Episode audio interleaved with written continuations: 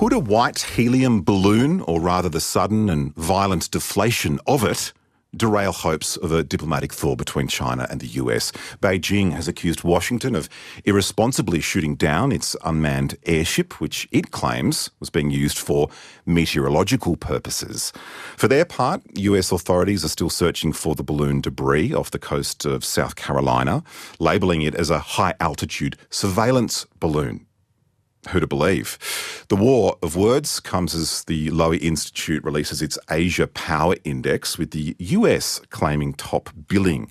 But while the pandemic has contained China to second place, the report also notes China's military might is quickly closing the gaps against its American counterpart. The project lead for the Asia Power Index is Susannah Patton. Welcome to RN Drive. Susannah, what did you make of how these two superpowers have handled this balloon incursion? Did, did the US have any choice but to dispose of it in the way they did, uh, via a missile shot out of a high speed jet? I think politically it would have been very difficult for the US to let this pass without um, without being seen to take action against this kind of pretty flagrant violation of US sovereignty um, and territorial integrity. So I think it's it's not at all surprising that that the US took this action, um, and that of course that means that the planned talks between um, US Secretary of State Blinken and his Chinese counterpart weren't able to proceed. I think what's a bit less clear is is what the level of calculation on the Chinese side was. To what extent was this um, something that was planned for the top from the top down or that happened in a kind of um, less less deliberate way at this time. Yeah, uh, one suspects a surprising zephyr from the wrong direction could have been the cause of all of this uh, hoo ha. I mean, China maintains it was a weather balloon that blew off course. The US believes the balloon was monitoring sensitive military sites. Navy divers are right now working to recover the wreckage. How quickly are we going to work out what exactly was attached to this balloon in terms of surveillance equipment? Well, I think this is one of those cases where the US and China are very polarized in their positions, and ultimately, who you believe will probably depend a little bit on what you think about the United States and China. But I think there's there's very little doubt that what the US says is is correct, and that this is you know a well known um, surveillance um, surveillance device that China has has used. So that's I think I don't think that that's really in question. I think the rest of us laymen are just surprised that uh, balloons are still used in the age of uh, satellites. But let's move to the Asia Power Index. You look at two main factors here resources and influence to rank the relative power of countries and territories in Asia, in our region. There are some undeniable power struggles between the US and China, as we've just been talking about, and the US has maintained its number one position in your power index. Why is it still there? Is it something about what America has done? Or is doing because there's some history and some cultural influences at play here, isn't there? I think there's a combination of factors that explain why the United States still comes out as number one in our ranking of countries in Asia.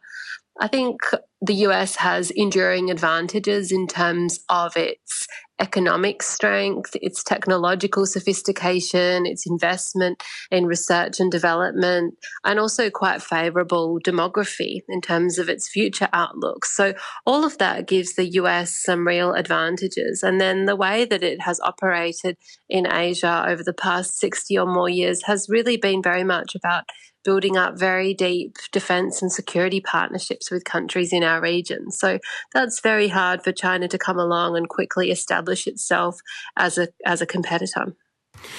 I mean, you attribute America's ranking to the strength of its economic relationships, but its cultural influence has plummeted. I mean, how do you rank something as intangible as cultural influence? And is it something that should really concern all Western powers in this day and age?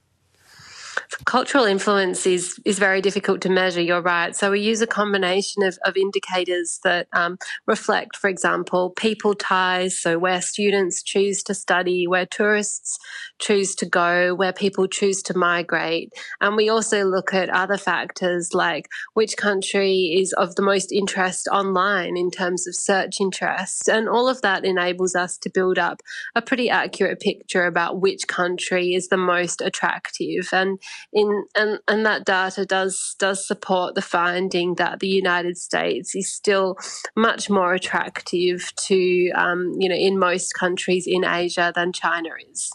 Uh, let's talk about China. The pandemic really restrained China's growth in power in the region, uh, but its military is a different story, isn't it? What, what are you seeing in this space, and how do you see that affecting its position of power in the region over the next few years?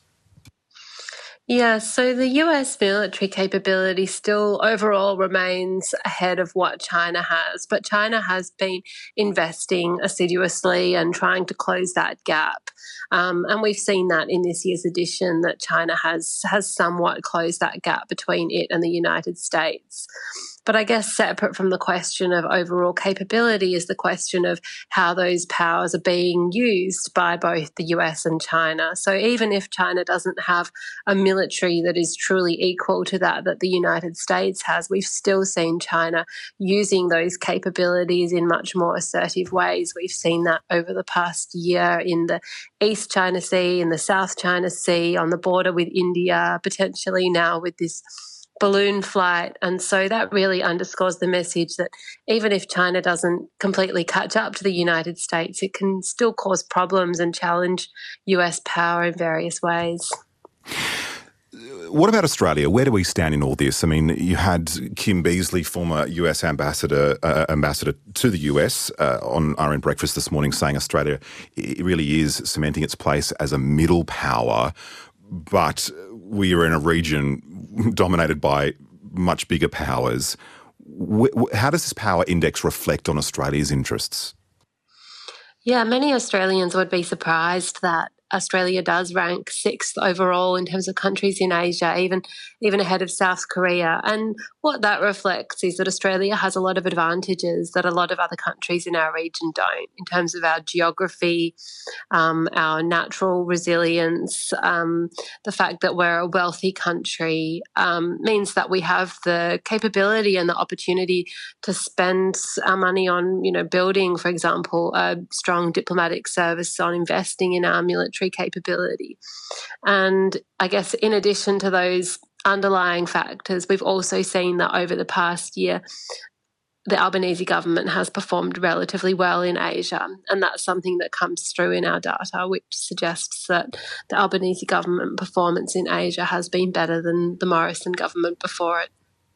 27 minutes past four, RN Drive. Susannah Patton is here from the Lowy Institute. We're talking about the new Asia Power Index and what it reveals. I mean, uh, Susannah, the pandemic really is the key issue that threaded this report together. You talk about countries in the region suffering from long COVID and that while lockdowns and border closures have eased for most countries, the long term effects of the pandemic are still holding countries back. Just expand on that for me. Where are we seeing that? What countries are most affected by that? Well, I think China is the most affected because its lockdown and strict border closure policies were uh, were much longer and more protracted than any other country in Asia. And so we've really seen the pandemic affect China's connections with the rest of Asia in terms of people connections, business connections, even the flow of capital.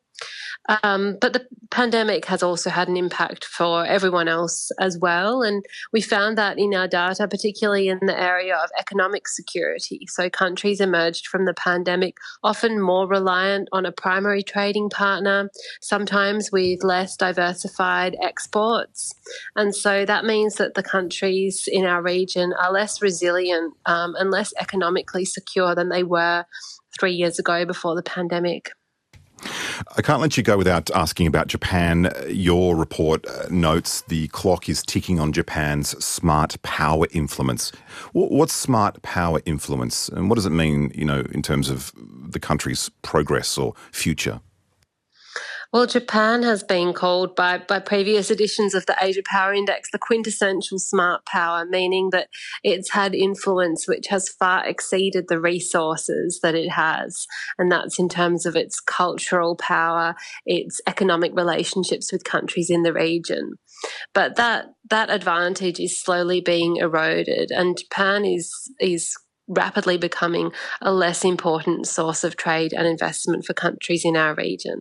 And at the same time, Japan is trying to establish itself as a more active security player in the region, but that is happening more slowly than its economic advantages are eroding. So that casts some real questions about the future of Japanese power in Asia. So fascinating. So much is changing. Project lead for the Lowy Institute's Asia Power Index, Susannah Patton. Thanks for your time tonight. You're welcome. Find more great ABC RN stories that take you beyond the headlines on the ABC Listen app.